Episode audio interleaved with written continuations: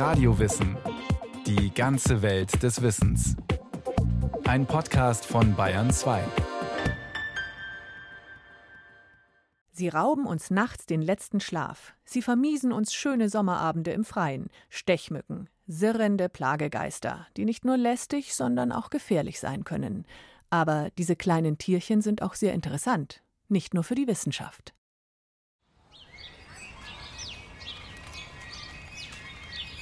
Ja, der spannende Moment.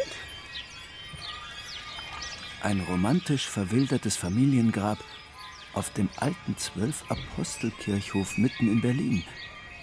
Im Gebüsch, neben dem Einfassungsmäuerchen des Grabes, macht sich eine junge Frau mit Pferdeschwanz zu schaffen. Sie hebt einen schwarzen Plastikbecher, gießt den Inhalt in eine durchsichtige Plastikkanne um, untersucht den Inhalt. Ein Friedhofsgärtner kommt näher. Was macht sie da? Mücken. Ja. Sie fängt Mücken, sagt die Biologin Nadja Pernat und erklärt weiter. Also das hier sind die Fallen für die Mücken.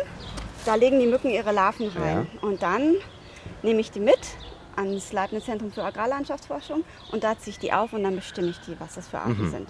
Ah ja, also genau. um äh, praktisch Zuwanderer zu identifizieren, ja? Unter anderem, aber mhm. auch um einfach aufzunehmen, welche Arten gibt es überhaupt in Berlin. Mhm. Das hat seit Jahrzehnten auch keiner okay. mehr gemacht.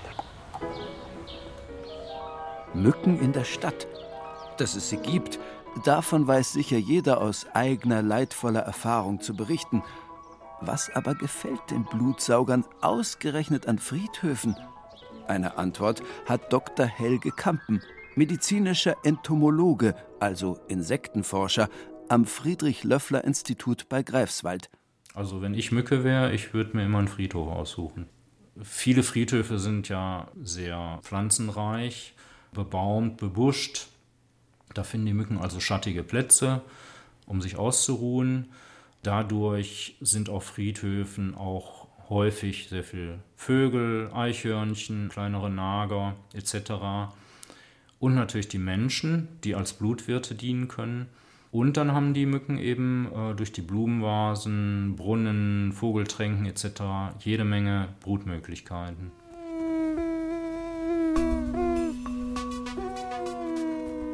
Die Stechmückenforschung erlebt in Deutschland seit einigen Jahren eine Renaissance, nicht zuletzt durch die invasiven, also zugewanderten Arten, von denen auch der Berliner Friedhofsgärtner bereits gehört hat.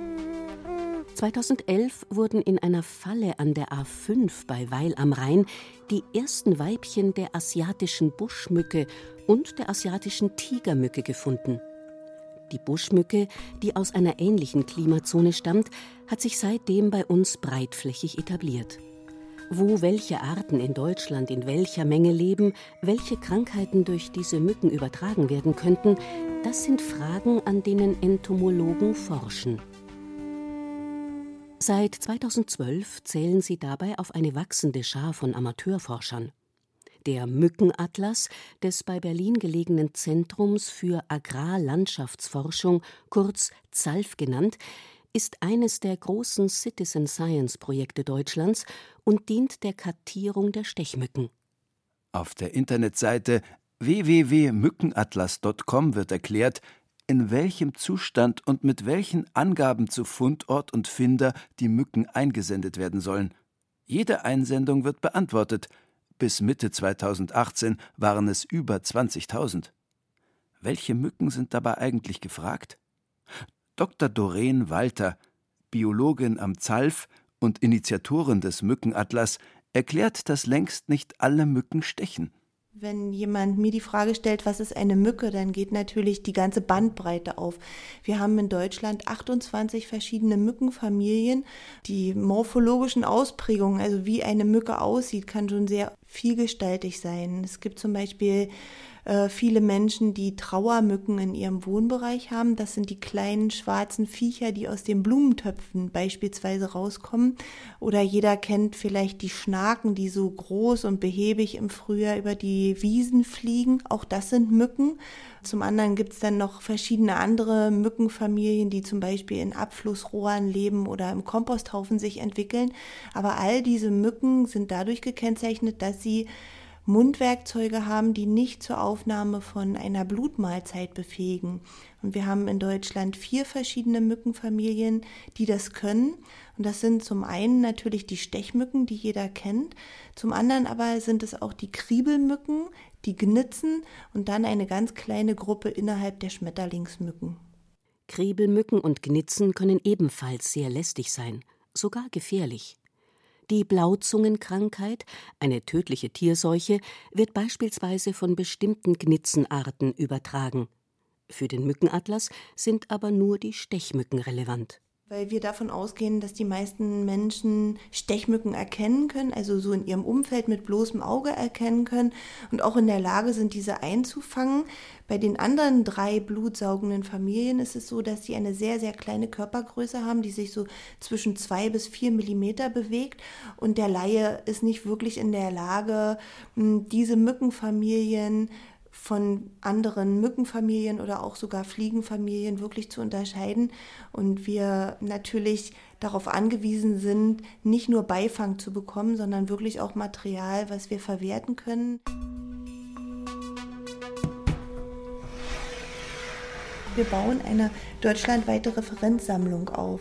Im Wandschrank von Doreen Walters Labor bei der Forschungsgruppe Mückenatlas liegen gut erhaltene Fundstücke nach Art sortiert in Insektensammelkästen, säuberlich genadelt und mit Schildchen zu Fundort und Finder versehen.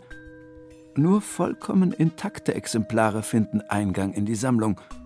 Unter dem Mikroskop lässt sich erkennen, warum.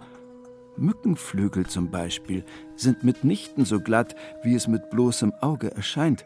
Da sind so Härchen und Schuppen drauf und die sind wichtig. Deshalb brauchen wir die halt wirklich nicht so totgeschlagen, weil man macht ja meistens so und dann ist die Mücke sozusagen zerstört, selbst wenn sie noch da ist, aber für uns unbrauchbar für die Bestimmung, also für die morphologische Bestimmung.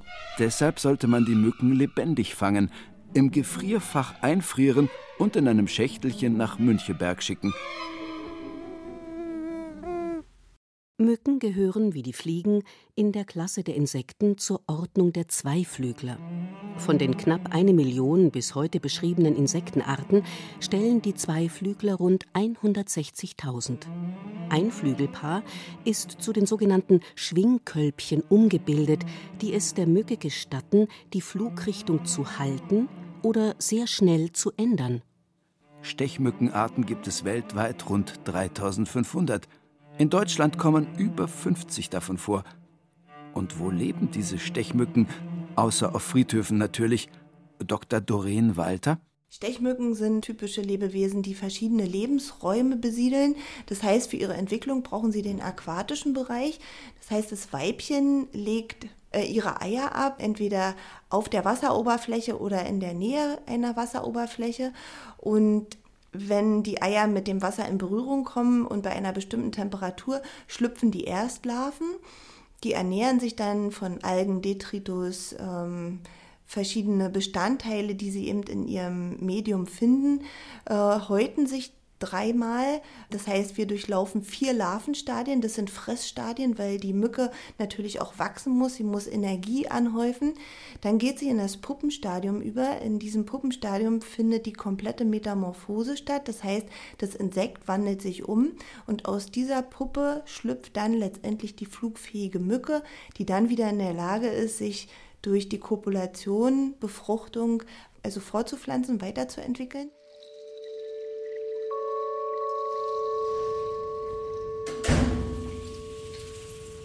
Das Friedrich-Löffler-Institut auf der Insel Riems bei Greifswald widmet sich seit 1910 der Erforschung von Tierseuchen und ihren Übertragungswegen. Und seit einigen Jahren auch Krankheiten, die von Mücken auf Menschen übertragen werden. In einem hermetisch von der Außenwelt abgeriegelten Labor werden hier Mücken zu Versuchszwecken gezüchtet. Zum Beispiel Pulex pipiens molestus, ein Biotyp von unserer Hausmücke erklärt Mandy Schäfer, die am FLI an Mückenarten, die als Krankheitsüberträger in Frage kommen, forscht. Sie nimmt ein kleines, mit einer ziemlich trüben Brühe gefülltes Aquarium aus dem Regal. Also hier sieht man ja, es sind große und kleine Larven dabei. Und die Larven sind diese zappligen? Genau. Tierchen, die sich dann an die Oberfläche. Genau, die hängen sich jetzt wieder an der Oberfläche mit dem Hinterteil nach oben. Da an dem Hinterteil ist so ein Atemrohr quasi, was sie an der Oberfläche anhaften und dadurch atmen. Die atmen atmosphärischen Sauerstoff. Leere Puppen schwimmen auf dem Wasser. Einige geschlüpfte Mücken sitzen bereits am Beckenrand. Man sieht so ein bisschen, die haben so ganz buschige Fühler. Genau, und das sind die Männchen. Ja, die warten dann quasi auf die Weibchen, um sie zu begatten. Betrachtet man eine Mücke unter dem Mikroskop, dann kann man Details genau erkennen. Den langen Stechrüssel, der sich lanzettartig ineinander schieben lässt, und die buschigen Fühler der Männchen. Einen Rüssel haben sowohl Männchen als auch Weibchen, aber nur die Weibchen gebrauchen ihn zum Stechen und Blutsaugen. Die Männchen leben strikt vegetarisch und ernähren sich von zuckerhaltigen Pflanzensäften. Sie leben auch viel kürzer, besteht doch ihr Lebenszweck einzig darin, ein Weibchen zu finden und zu begatten. Dr. Helge Kampen Mückenweibchen werden nur einmal im Leben befruchtet. Und zwar ziemlich am Anfang ihres Lebens, ziemlich bald nach dem Schlupf aus der Puppenhülle. Und die haben dann, wie übrigens viele Insektenarten, Spermataschen. Da verwahren sie das Sperma für den Rest ihres Lebens auf und befruchten dann die Eier immer daraus. Männchen und Weibchen müssen nicht oft aufeinandertreffen. Warum aber dieser Blutdurst der Stechmückenweibchen? Haben sie einfach einen extravaganten Geschmack? Oder gibt es noch einen anderen Grund dafür? Zur eigenen Ernährung brauchen sie das Blut nicht, führt Helge Kampen aus.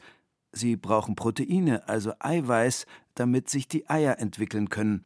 Die Mücken haben die Möglichkeit, Blut einzudicken, wenn sie saugen. Es gibt auch Mückenarten, da kann man sogar beobachten, dass sie so noch während des Blutsaugens am Hinterende, also an der Analöffnung, so eine Art Serum, eine Flüssigkeit abgeben, die ist viel heller als das Blut. Also das Blut bzw. die Blutproteine werden schon während der Blutaufnahme konzentriert in der Mücke und die werden dann in der Mücke umgebaut in die Eiproteine und der Eiproduktion zugeführt.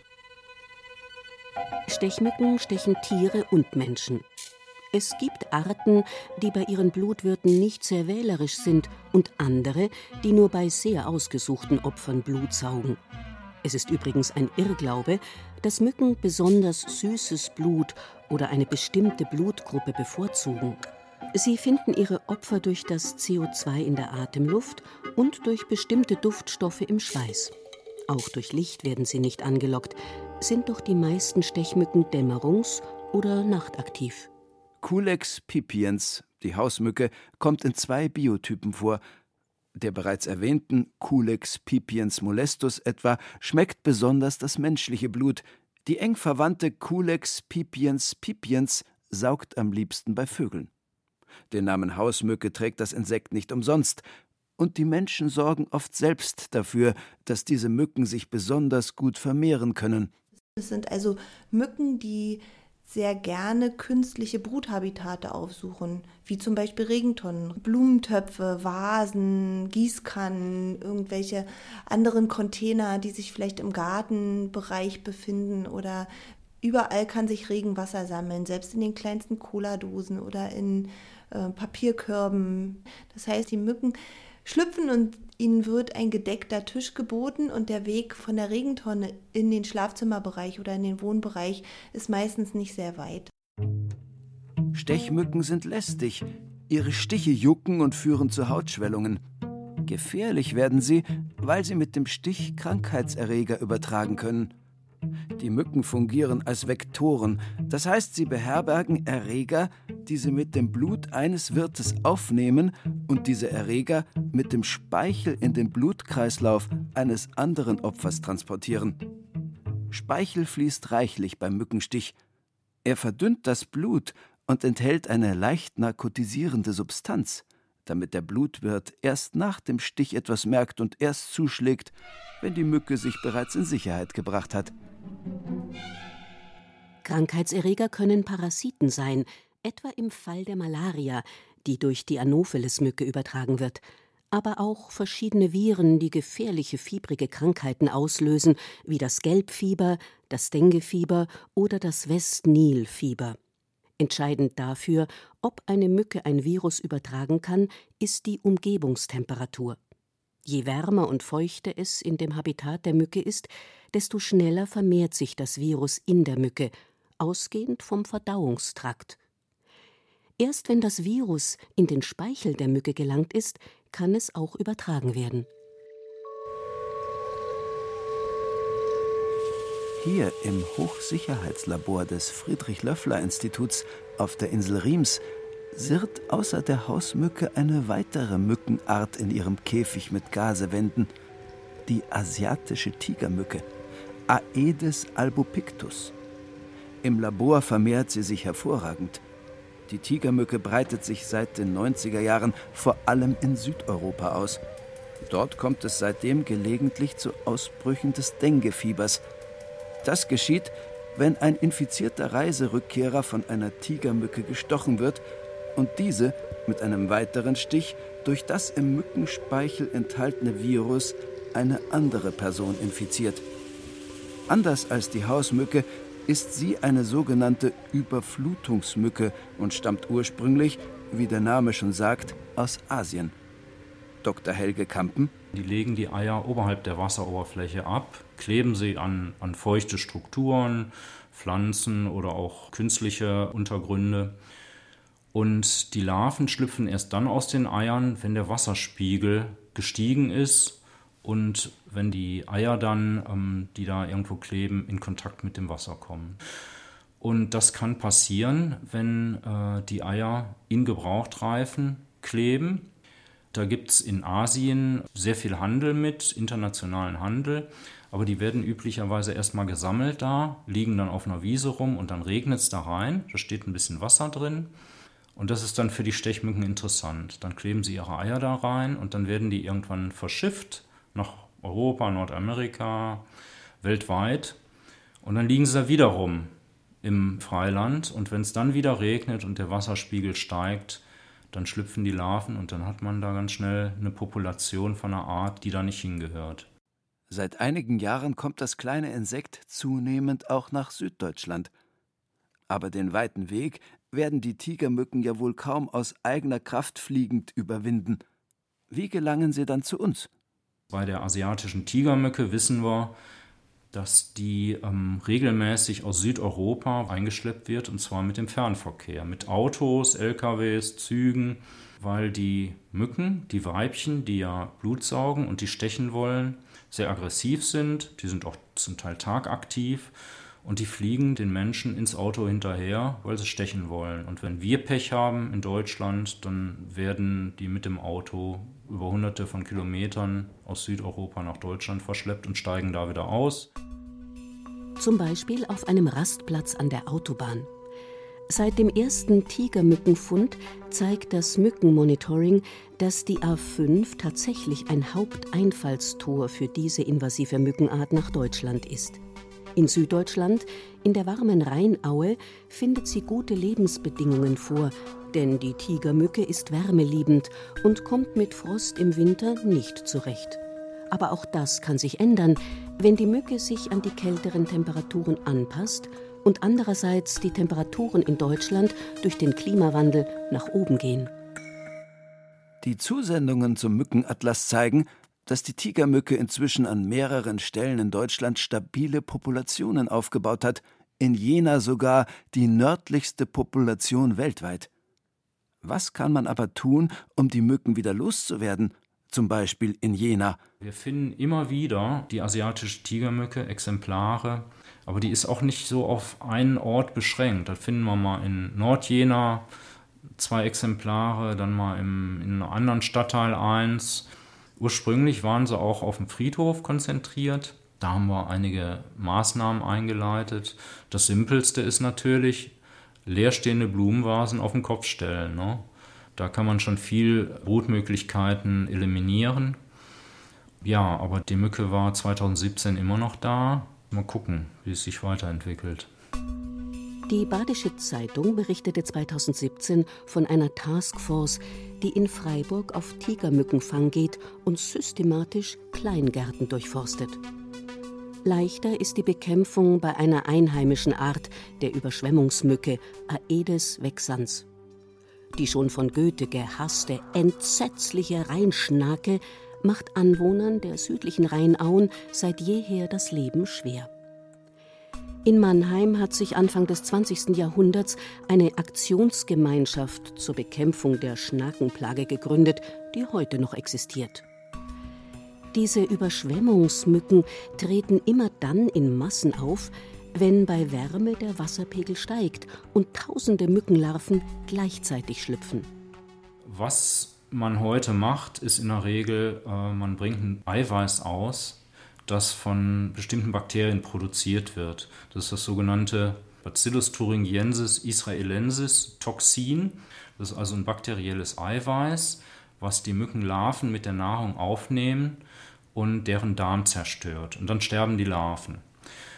Das kann man auftragen auf Eiskristalle, sodass die Eiskristalle im Wasser schwimmen und die Mückenlarven knabbern dann an den Eiskristallen an der Wasseroberfläche und nehmen dieses Eiweiß auf. Und deswegen, weil man das so ausbringen kann, kann man das auch gut per Hubschrauber da großflächig verteilen. Viele würden den Stechmücken keine Träne nachweinen, wenn es sie eines Tages nicht mehr geben würde. Andererseits beklagt man das Insektensterben und kann sicher keine Welt herbeiwünschen, in der nur uns genehme Insekten ein Recht auf Leben besitzen. Stechmücken erfüllen, wie alle anderen Arten auch, ihre Rolle im Ökosystem, nicht zuletzt als Futter für Schwalben und Frösche. Wir haben aber so viele Tiergruppen, die auch schon räuberisch von Mückenlarven leben oder auch von den fliegenden Mücken, die würden dann natürlich auch nicht entsprechend zur Entwicklung kommen. Und dann würden wir gefühlt natürlich viel mehr äh, Veränderungen in der Umwelt auch wahrnehmen. Und wie hält sie es selbst mit dem Mückentöten? Masochistisch sei sie nicht, meint Dr. Doreen Walter vom Zentrum für Agrarlandforschung. Natürlich schlage ich auch zu. Und die Hemmschwelle von uns ist natürlich äh, sehr herabgesetzt. Es ist schon ein Unterschied, ob man einen Schmetterling tötet oder eine Stechmücke tötet. Natürlich rufen wir nicht mit Spaß und Freude zum Töten von Stechmücken auf, äh, wenn wir darum bitten, dass die Mücke, die man sowieso totschlagen würde, für uns eben für Forschungszwecke eingefangen und dann auf eine sagen wir, relativ schonende Art und Weise abgetötet wird. Die Mücke schläft nämlich mehr oder weniger ein. Das ist also der gleiche Prozess, dem sie unterliegt, wenn sie in den Winterschlaf geht, wenn sie also ihren Stoffwechsel herabfährt. Nichts anderes passiert im Gefrierfach. So endet das Leben vieler sirrender Sauger im Schrank der Müncheberger Referenzsammlung. Und hier ist noch reichlich Platz für weitere Sammelkästen.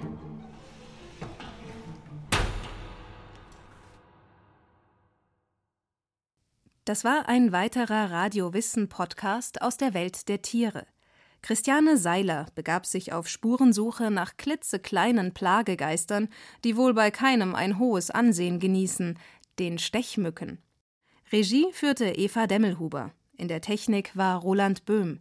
Es sprachen Ruth Geiersberger und Burkhard Dabinus. Redaktion Bernhard Kastner.